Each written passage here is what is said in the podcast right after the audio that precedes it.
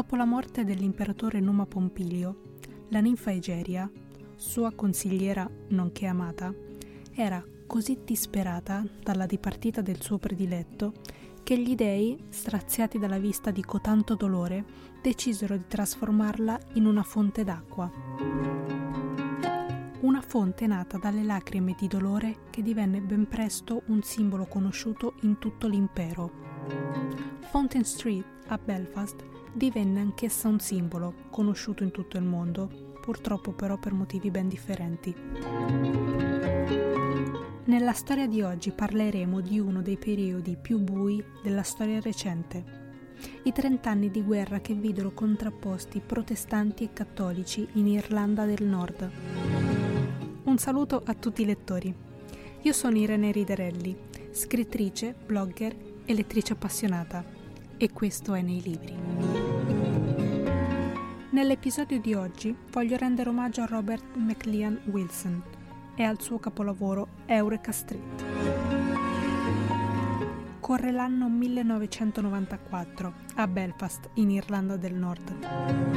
La città è messa a dura prova dagli scontri armati che vedono massacrarsi a vicenda cattolici e protestanti. Nonostante ciò, la vita dei nordirlandesi, fra un attentato e l'altro, prova a scorrere normalmente. Chucky e Jake sono amici da anni e non ci sarebbe nulla di strano se non fosse per il fatto che il primo è protestante e il secondo è cattolico. Chucky è grassottello, poco istruito, ma molto, molto ambizioso. È nato e cresciuto a Eureka Street, dove la povertà regna incontrastata. Chucky però non si arrende al suo misero destino e grazie alla sua innata dote di mirabolante venditore riesce dove nessuno mai era arrivato prima.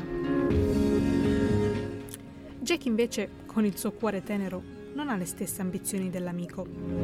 Il denaro gli interessa ben poco. L'unica cosa che cerca è una donna da amare e che gli riempa la vita di colore. Proprio quello che a Belfast manca. Sebbene la disperazione, l'angoscia e l'incertezza la fanno da padrona. Alla fine della fiera, ciò che li farà vincere sarà il rifiuto di arrendersi dei due protagonisti.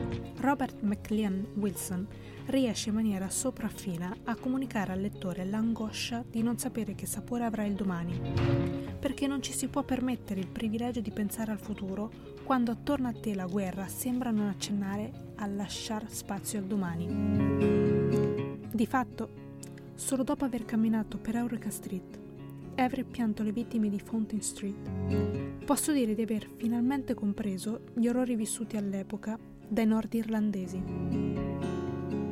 Sono trascorsi poco meno di 30 anni dai fatti descritti nel romanzo.